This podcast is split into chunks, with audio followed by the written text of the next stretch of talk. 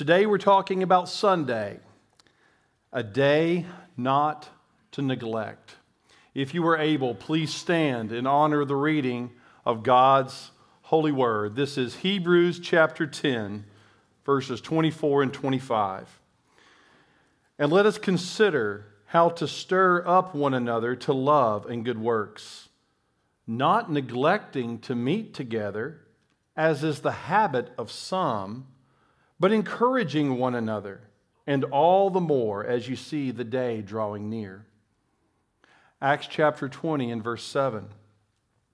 On the first day of the week, when we were gathered together to break bread, Paul talked with them, intending to depart on the next day, and he prolonged his speech until midnight. And then finally, 1 Corinthians 16 1 through 2. Now, concerning the collection for the saints, as I directed the churches of Galatia, so you also are to do on the first day of every week. Each of you is to put something aside and store it up as he may prosper, so that there will be no collecting when I come. Pray with me, please. Our God and Heavenly Father, we come to you the only way we can, and that is through our Lord and Savior, Jesus Christ. Jesus, we declare publicly that you are the way, the truth, and the life, and no one comes to the Father except through you. We thank you for this day that we can come together in this new place to worship you on Sunday. And Father, as we move now to this portion of the preaching of your word, be in and with all that is done here today. Lord, would you fill me with your spirit that I might preach in a manner that is pleasing in your sight? For the hearers today, Father, open our ears to hear your word. Lord, may you increase, may I decrease. Lord, let us see Jesus today in the truth of your word. If there's one here who doesn't know Jesus as Savior, we pray for that one today, that you would draw that person savingly to yourself. For believers, we pray that we would be encouraged and challenged, that we would worship you through the preaching of your word, and that you would grow us in your grace. We ask all of this in Jesus' precious name. And all God's people said, Amen. Please be seated.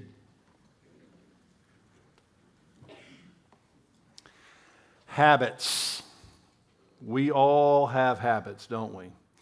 Some of them are good habits, some of them not so good. We call them bad habits. What are some of our good habits? Maybe exercising, that's a good habit. Practicing gratitude, managing our money well, having good study habits. I got a lot of students here today just out of school. You got your report card? How was your study habits? How was that reflected on your report card? That's a reflection, maybe, of a, of a habit that we have. But some of our habits are bad habits, aren't they? Procrastinating or overspending. We think about losing focus too easily or just wasting time online. Do you ever find that when you just have extra time, you pull this out and just spend way too much time on this? These are our habits. Our habits are our customs, they're our normal behaviors, they're what we're used to doing, our usual routines and practices. And we find that our habits, they show forth the types of lives that we choose to live. Well, friends, today in our text, specifically the first text from the book of Hebrews, the author of Hebrews talks to us about a bad habit that some of the people had 2,000 years ago. And even though it was a bad habit 2,000 years ago, even today, 2,000 years later, many Christians seem to have the same bad habit. Well, what is that bad habit? It's the bad habit of neglecting to meet together. If you look at the text from Hebrews chapter 10 and verse 25, it says, not neglecting to meet together, as is the habit of some. There were some early believers who had gotten to the habit of neglecting to meet together. Friends, over the past several weeks, we have learned that the Christian life is not a life to be lived alone. Yes, there's absolutely time in, in the Christian life to be by yourself with the Lord, to have that time of personal devotion. Even Jesus himself withdrew privately to pray. But over and over, the scriptures encourage the body of Christ, the church, to come together, to serve together, to teach and learn and love and grow together. And most importantly, as we're going to discuss today, the church is to come and worship together. The scriptures teach us that God has given his church a specific day to come together and worship. And that day, of course, is Sunday, the Lord's Day. In fact, the Bible makes Sunday so important that our leadership here at Redeemer has included it in one of three dedications that we're asking of every member of Church of the Redeemer. You know it now as SSS. Our leadership is asking every member to dedicate themselves to Sunday service and small groups. A week ago, Hunter gave us our last sermon at Sun Valley preaching on dedicating ourselves to serving in a ministry or in a mission. Next Sunday, Pastor Darrell will be preaching on small groups that we should dedicate ourselves to a Bible study, a men's group, or a women's group, or youth group that we might grow in the grace and knowledge of Christ. But today, we're going to zoom in on that other S Sunday. I'm preaching on a day that we should never get into the habit of neglecting the Lord's Day Sunday. If you look at your bulletin on the back, you'll see we have three simple points about Sunday. First of all, we're going to learn how the Sabbath was moved from the last day to the first day of the week. Secondly, we're going to speak of the elements of worship on Sunday, how as we worship, we look up and love God. And then finally, that Sunday gives us an opportunity for grounding, being grounded in our faith. But let's first look at how the Bible teaches us that the Sabbath was moved from the last day to the first day of the week. A few moments ago, Pastor Darrell read from the Old Testament that fourth commandment about in the Old Testament, the fourth commandment teaches us that the seventh day or Saturday, that was the Old Testament Sabbath. In fact, we know that from the beginning of creation, when God created all things in six days and rested on the seventh day, from the beginning of creation and by the Lord's own example, the Sabbath was on the seventh day of the week. And we also know it continued to be that way from the beginning of creation until the New Testament. So the question comes to us today why is the Sabbath now on Sunday? When and how was the Sabbath changed from Saturday to Sunday? Well, friends, our text, the other text today, specifically answer that question. Let's review what we learned specifically from Acts chapter 20. If you'll notice, as Luke is writing the history of the church in Acts 20, he says at the very beginning of this verse, on the first day of the week, when we gathered together to break bread, Paul talked to them or preached to them in this context. And what's interesting about this verse is that Luke mentions one verse earlier that Paul had been with them for seven days. But the church meeting was only on the first day of the week, not the last day of the week. So we see a shift in the New Testament apostles from Saturday to Sunday. Even in 1 Corinthians chapter 16, we read, Now concerning the collection for the saints, as I directed the churches of Galatia, so you also are to do. And here it is on the first day of the week. Each of you is to put something aside and store it up as he may prosper, so that there will be no collecting when I come. So we see this movement in the New Testament. We see the example of the apostles and what the church is doing. The day is shifting from Saturday to Sunday to give us the Christian Sabbath. And we also find in the book of Revelation, in fact, that's chapter 1, verse 10, Revelation calls Sunday the Lord's Day. That's the day that celebrates the resurrection of Christ. Christ was crucified on a Friday, but he was raised on a Sunday, so Sunday is the Lord's Day. And we see that Sunday celebrates Jesus' rest from the suffering work of accomplishing your salvation and my salvation. Okay, so what is the Bible telling us today about this? How does this apply to our lives? Friends, Scripture today is teaching us from the example of the apostles and the Lord Jesus Christ that Sunday is not a day to be neglected. We should never get into the habit of missing out on Sunday. We should never have the bad habit of not meeting together. So let's ask some questions of ourselves. What's our habit on Sunday?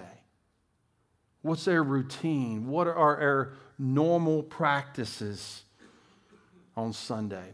Now, let me take just a moment and speak to those who are getting ready to go to college or who are in college. I've found over my times of ministry many times 18 and 19 year olds who get ready to go off to college or who are in college. Maybe those same people have been raised in the church their whole lives. One of the first things that happens when you get to college, you get to that age, is that bad habit starts to kick in. You're on your own. You have independency for the first time um, in your life. You're away from mom and dad, and that push to get out the door to go to church on Sunday, it just isn't there like it used to be. And that bad habit starts to form. Maybe it's staying up too late on Saturday night or this desire to sleep in Sunday morning, but you miss out on being with the Lord's people to worship the Lord on Sunday. College student, I want to tell you that just as important as finding the right college is you find a church in that same town where you can get plugged into that church so you can keep growing in the grace and knowledge of Christ. Be aware of what's going to happen in your life. Make a plan to make Sunday a priority and dedicate yourself to the Lord's day. Now, for the rest of us, what is our habit on Sunday? You know, for the rest of us, we also might have to look at the routine of Saturday nights in order to prepare for Sunday.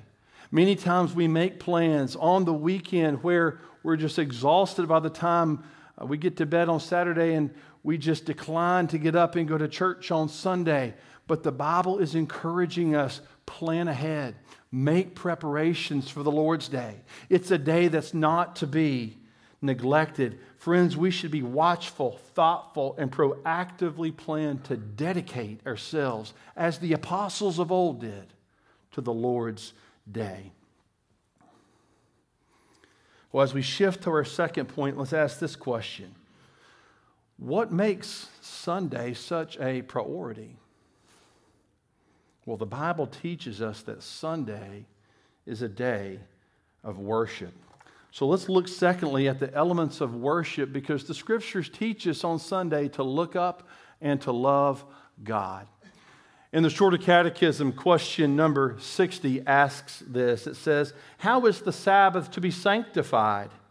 And the answer is the Sabbath is to be sanctified by a holy resting all that day, even from such worldly employments and recreations as are lawful on other days, and spending the whole time in the public and private exercises of God's worship, except so as except so much as to be taken up in the works of necessity and mercy. You know, there's two main things commanded on the Lord's day, and that is worship and rest. Let's speak to the worship right now. What are the elements of worship on Sunday? The first one is singing of psalms and hymns and spiritual songs.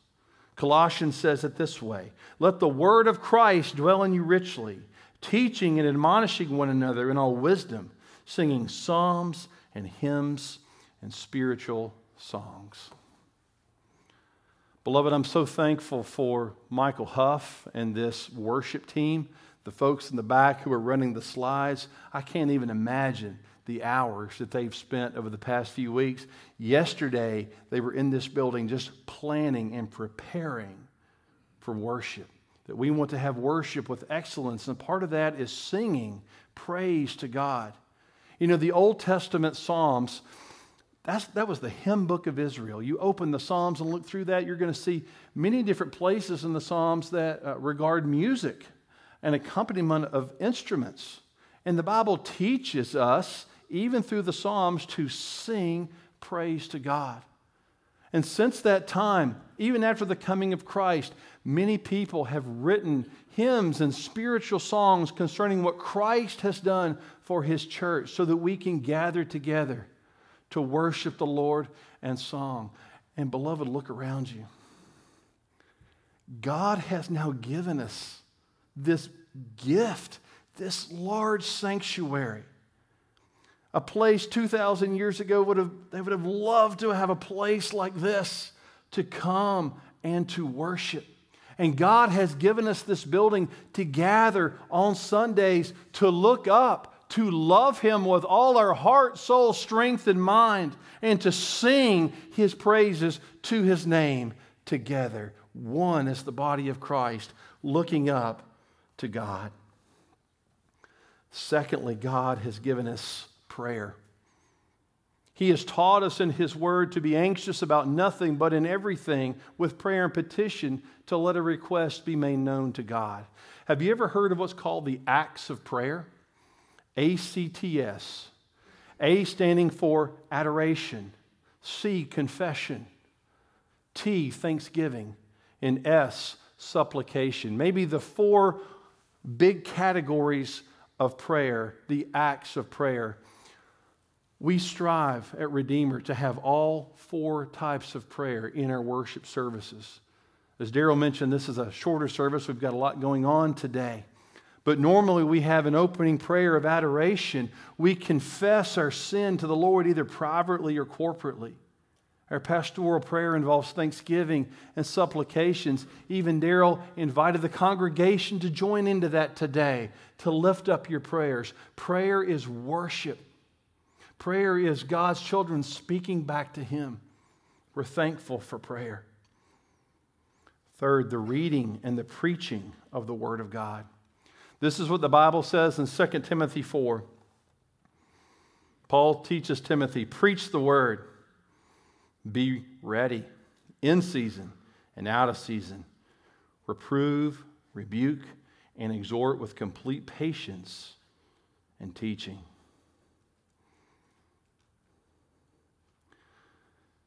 As a preacher of the gospel, I want you to know that I am called to preach not just anything that I want to preach. I'm called to preach the Word of God. At Church of the Redeemer, we are going to stand on the Word of God. The infallible, inerrant Word of God. All Scripture is God breathed. It's useful for teaching, rebuking, correcting, and training in righteousness, so that the man of God may be complete, thoroughly equipped for every good work.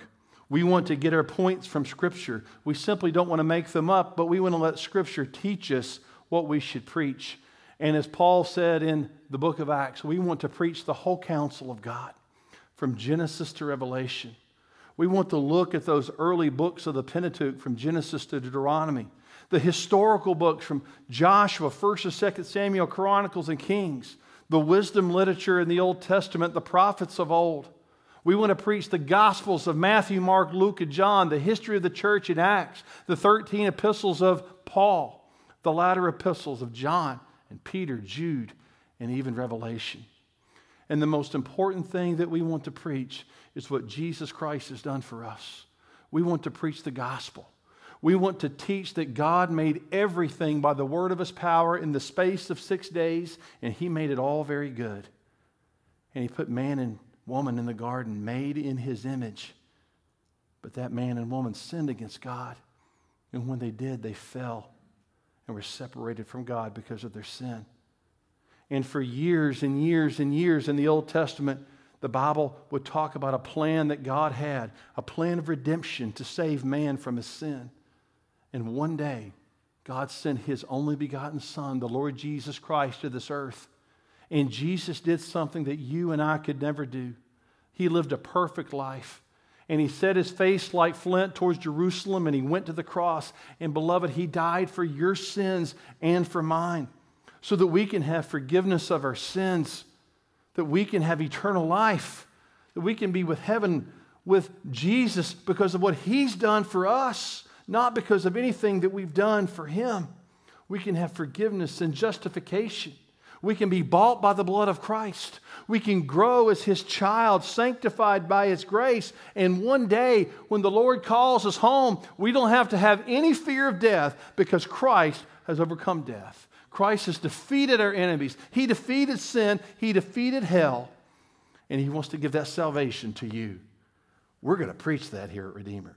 We're going to preach the gospel of Jesus Christ because that is part of worship, the reading and preaching of Scripture. We're also going to have the presentations of offerings. We spent some time talking about that earlier. Daryl reminded us how offering is worship to the Lord. In 2 Corinthians 9, it says, If you sow sparingly, you'll reap sparingly. But if you sow bountifully, you'll reap bountifully because God loves a cheerful giver. Is giving part of your habit? Is it part of your habit on Sunday? The next one is confessing the faith. Hebrews 10 says, Let us hold fast the confession of our hope without wavering, for he who promised is faithful. Have you confessed your faith? Last week at Sun Valley, we had three people join the church two adults and one little girl, Jenna Ray. And all three of them stood and professed their faith in the Lord Jesus Christ. They confessed publicly that they know the Lord. That's part of worship. As we come to the Lord's table from time to time, we'll affirm our faith. Uh, as a congregation, confessing to the Lord what we believe concerning Him. And then finally, the last element is observing the sacraments. In 1 Corinthians 11, it teaches us to remember the body and blood of the Lord through the breaking of bread and the fruit of the vine. And we gather once a month as a church to worship the Lord through the sacrament of the Lord's Supper. It's a time where we can remember what Christ has done for us, a time where we can be spiritually fed by God, praying that our faith and our zeal for the things of God would increase. And there's also the sacrament of baptism. Baptism is God's sign and seal of his covenant of grace. It's a reminder of the redemption bought by Christ, that just as the water runs over the head, to cleanse the body, we all need the blood of Christ to run over our lives, to be cleansed from sin. Friends, these are elements of worship. So the question comes to us now what are our habits for preparing for worship? Do we go before the Lord even on a Saturday to prepare to sing his praises, to give to pray?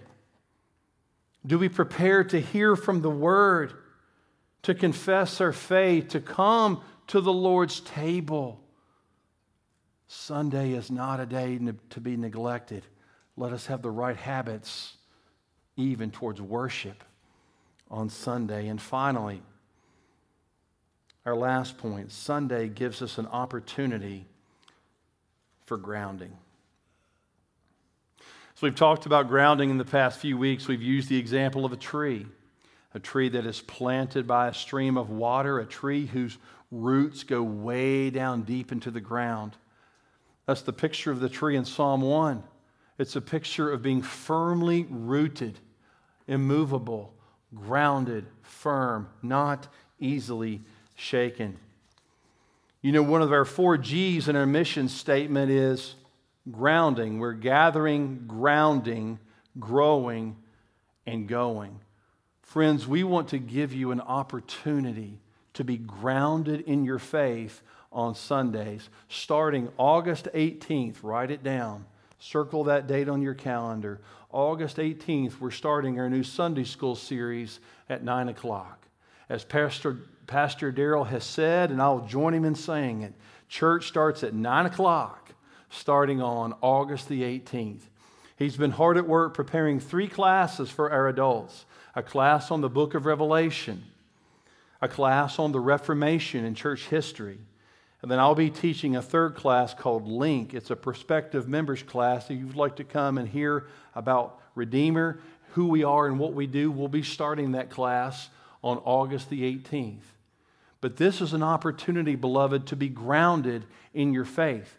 Please know we have Sunday school for children of all ages, for our middle school and our high school students. A day not to be neglected, friends, to be grounded in your faith in that Sunday school hour. And new classes are going to start every six weeks. And I know Pastor Darrell has a plan for this semester. So, as we conclude this morning, a couple questions to ponder. First of all, what is our habit? What is our habit for meeting with the Lord's church on Sunday? Is that a priority?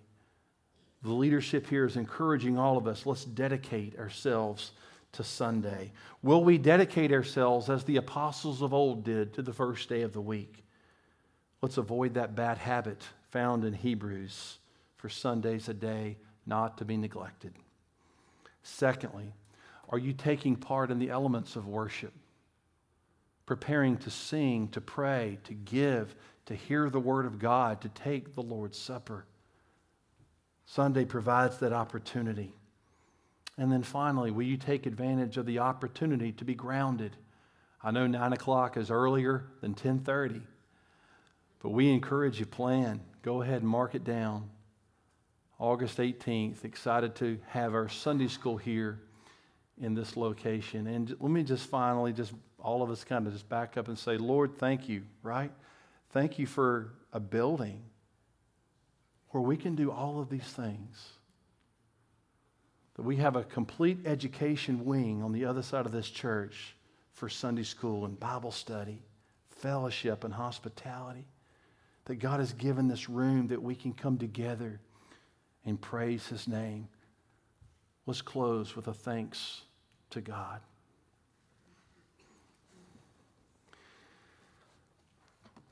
Our God and Heavenly Father, we come to you in Jesus' name, the name that is above all names. And we thank you for the opportunity to meet in this new building on Sunday. And Father, we pray that we would make Sunday a priority in our lives that uh, it wouldn't just be considered a, a, another day of the week, but we would see how you have set it apart uh, for the gathering of your church, that we might worship you in the way we've discussed today. Father, would you use this building for your honor, in your glory, in your praise, to teach us to look up and to love you so that we might go out the doors of this church into a world that needs Jesus. We ask all of this in Jesus' name. Amen.